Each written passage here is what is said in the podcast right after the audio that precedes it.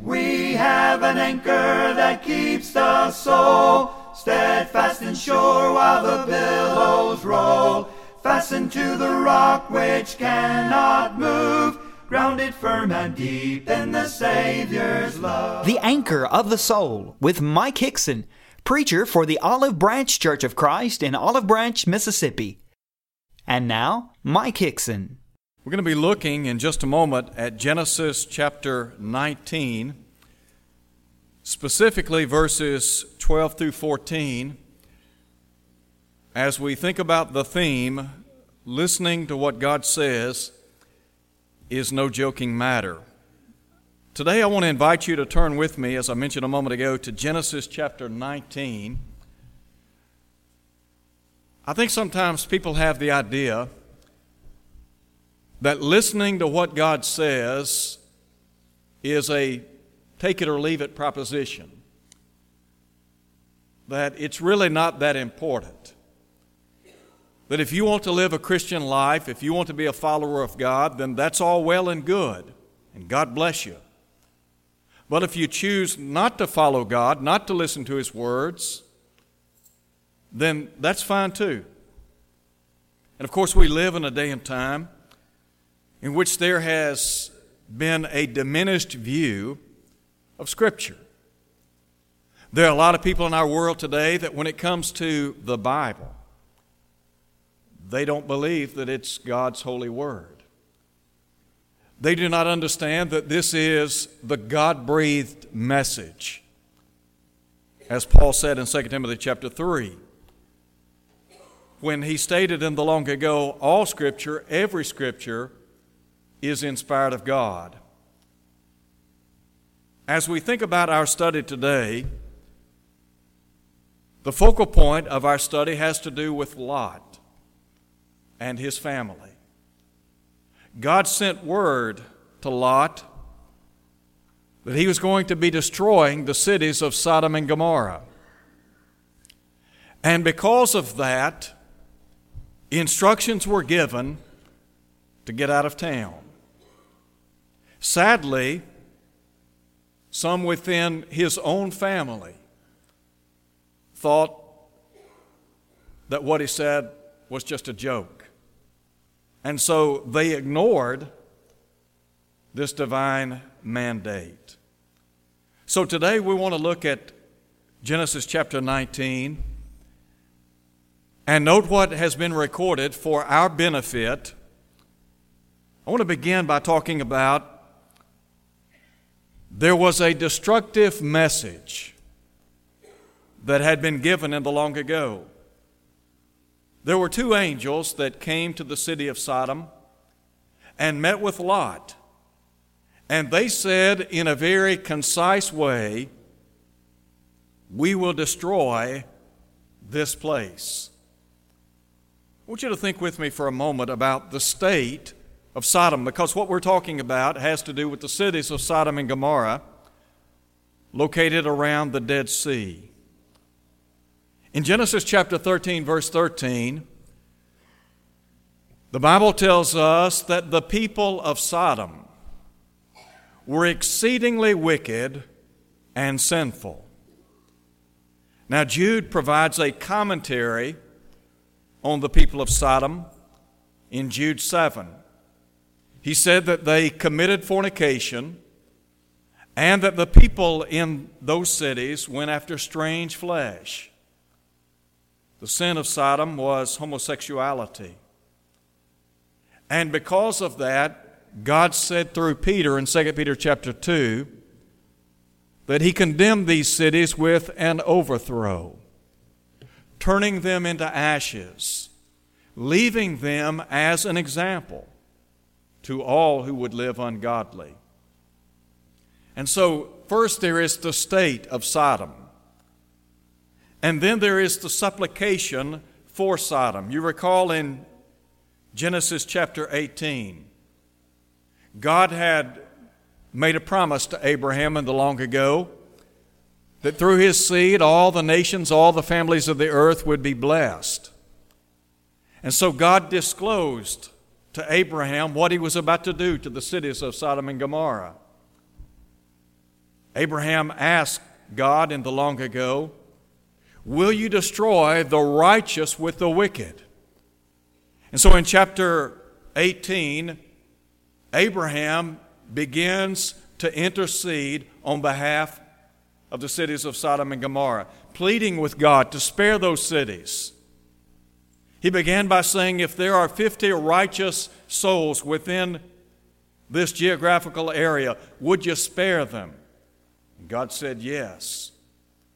All the way down to 10 righteous souls. Would you spare the cities? Again, God said, Yes. Unfortunately, there were not 10 righteous souls living in Sodom. Which really, really brings us to the sentence imposed against Sodom. Note now in verse 12. In verse 12, the angels, the two men, said to Lot, Have you anyone else here? Son in law, your sons, your daughters, and whomever you have in, this, in the city? Take them out of this place. And now look at verse 13. For we will destroy this place, because the outcry against them has grown great before the face of the Lord.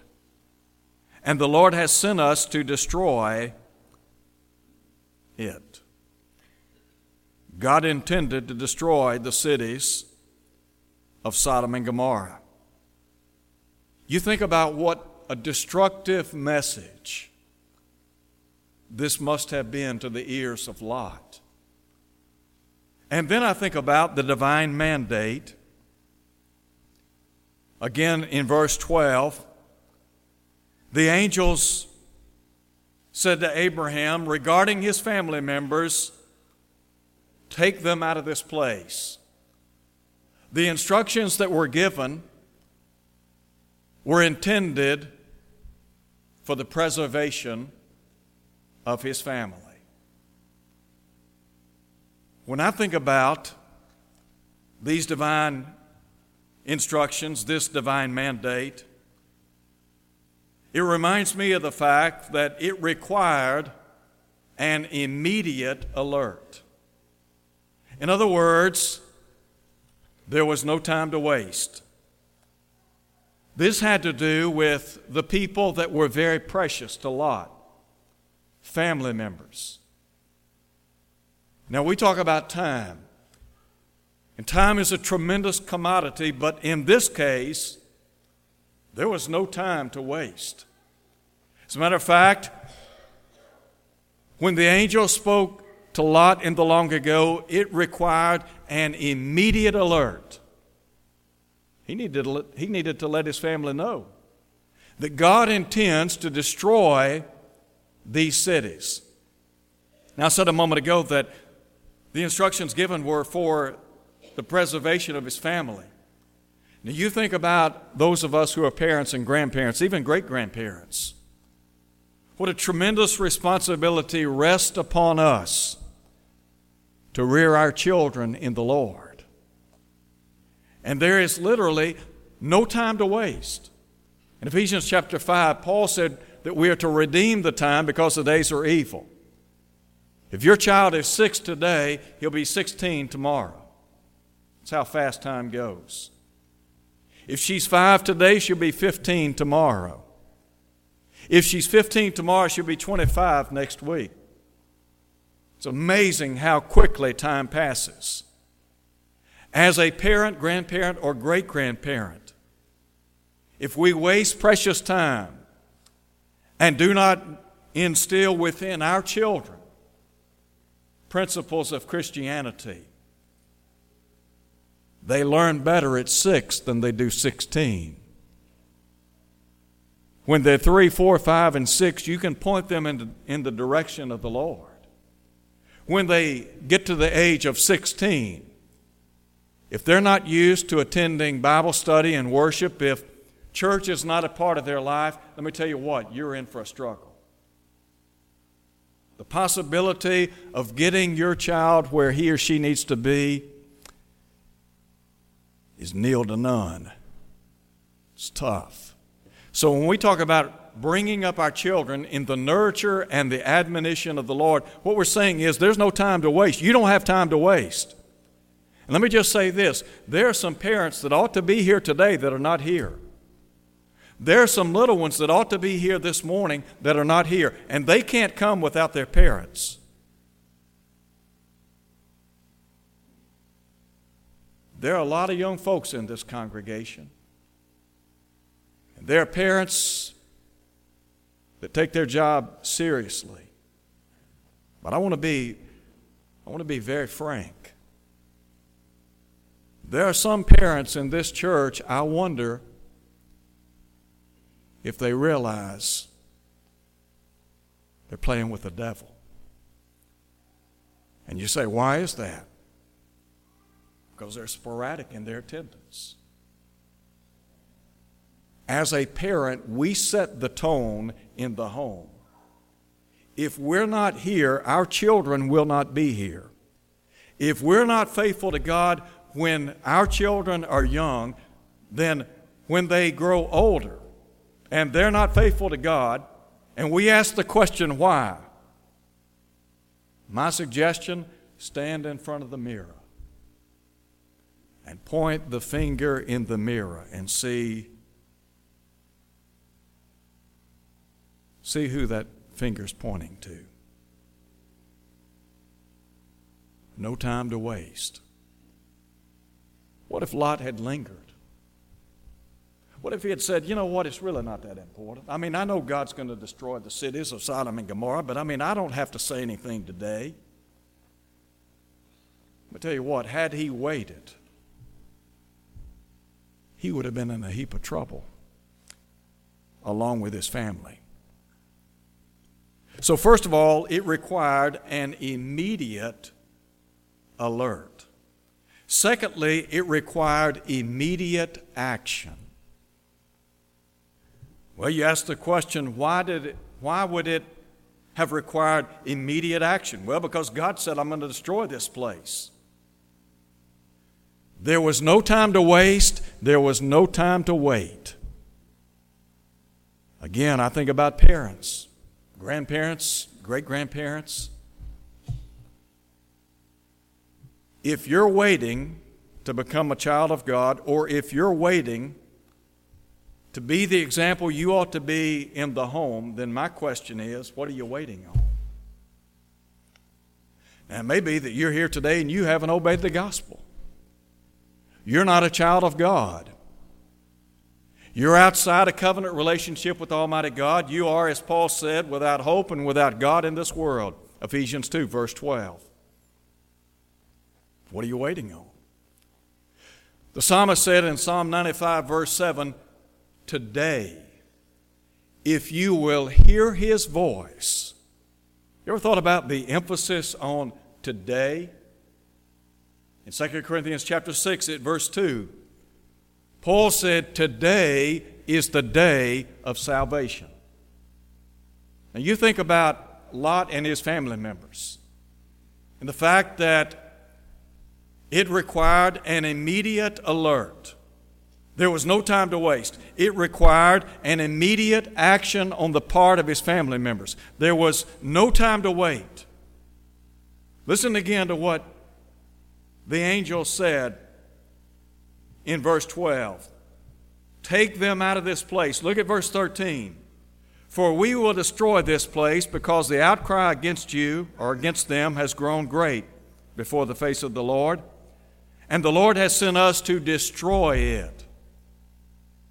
God intended to judge the cities of Sodom and Gomorrah, and He did judge the cities of Sodom and Gomorrah. If you haven't obeyed the gospel, what are you waiting on?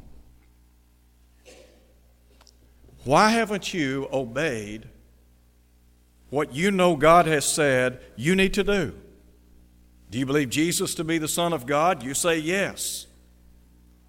Do you believe that Jesus said, Except you repent, you'll all likewise perish? You say yes, I understand that. Do you understand that Jesus said, He that believes and is baptized shall be saved? He that believeth not shall be condemned? You say, I understand that. So I ask you again, what are you waiting on? Are you faithful to the Lord?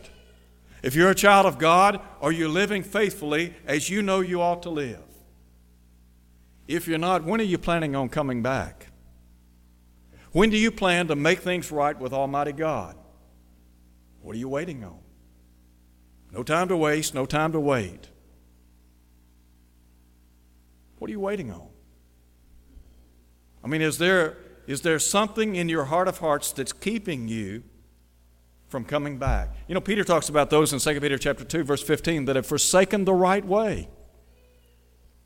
They've abandoned the principles of New Testament Christianity. It may be that you're here today, you have abandoned the ideals that God has set forth in His Word. You were baptized into Christ. You were said to be a new creature in Christ Jesus, 2 Corinthians chapter 5 verse 17, but now you're unfaithful to the Lord. So, when are, when are you coming home? When do you plan to come home? Thirdly, there was a dangerous mistake. We need to see this there was a dangerous mistake. Look now at verse 14. So Lot went out and spoke to his sons in law who had married his daughters and said, Get up, get out of this place, for the Lord will destroy this city. Now I want you to think with me about the foolish reaction of Lot's family members. Note what the text says. But to his sons in law, he seemed to be joking. They thought it was a joke. Why would Lot have joked about such a serious matter? Sometimes I feel like people think that this whole idea of Christianity and the Word of God and living for God and being faithful and honoring the will of God in our lives, sometimes I get the idea in looking around at people in our world that it's just all a joke. It's no joking matter to talk about the uncertainty of life.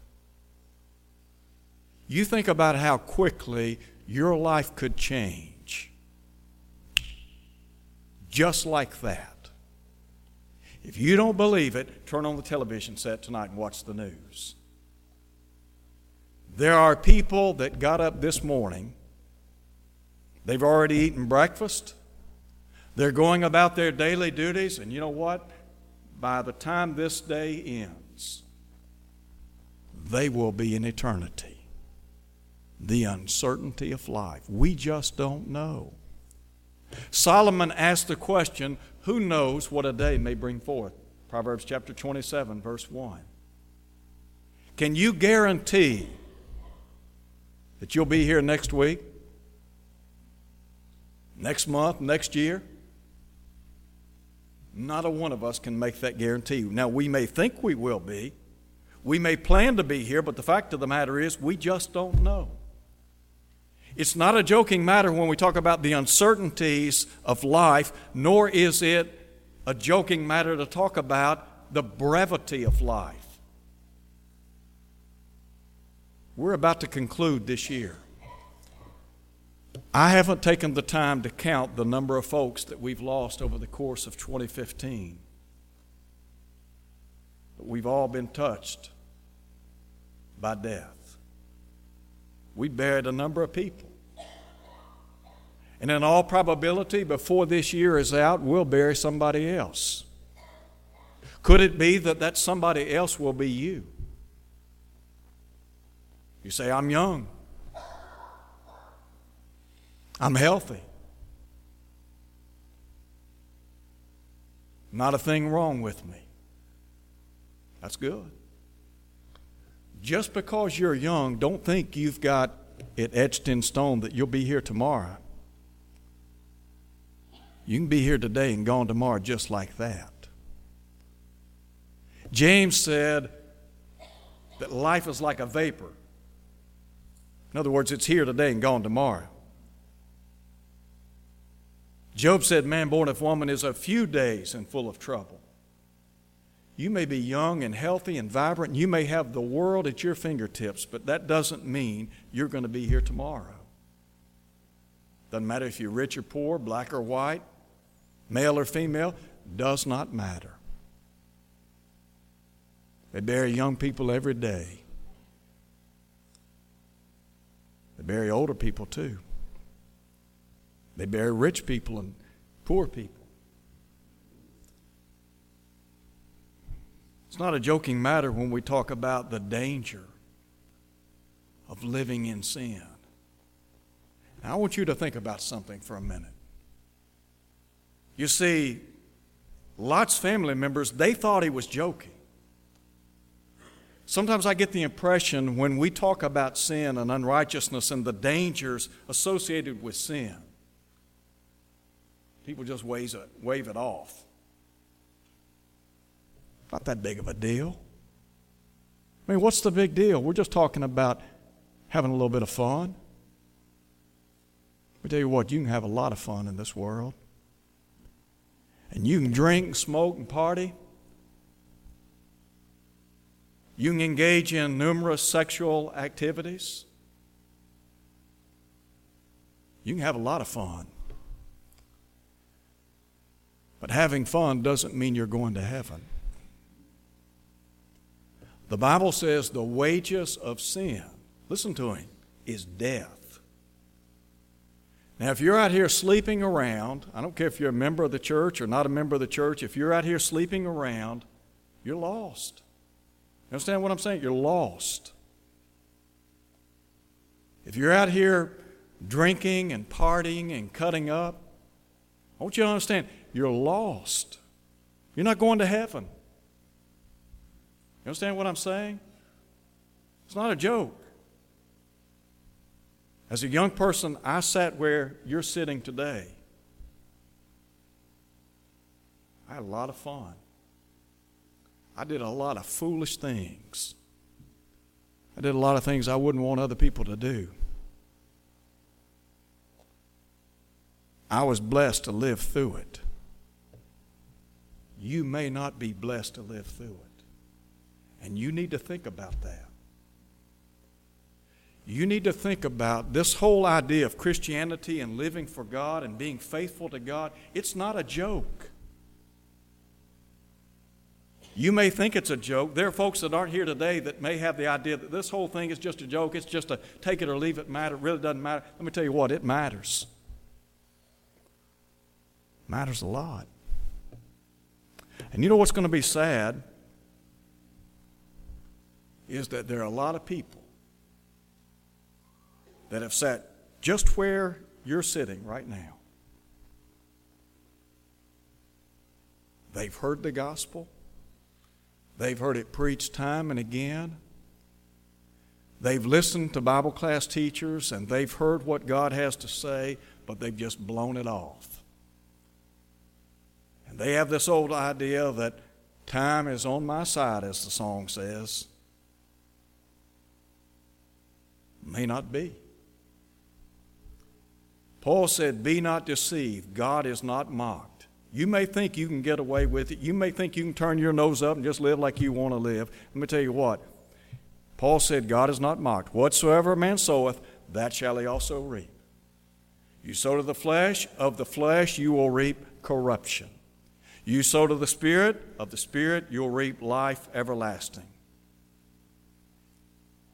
the foolish reaction of Lot's family members, but then very quickly, the fateful repercussions to Lot's family members.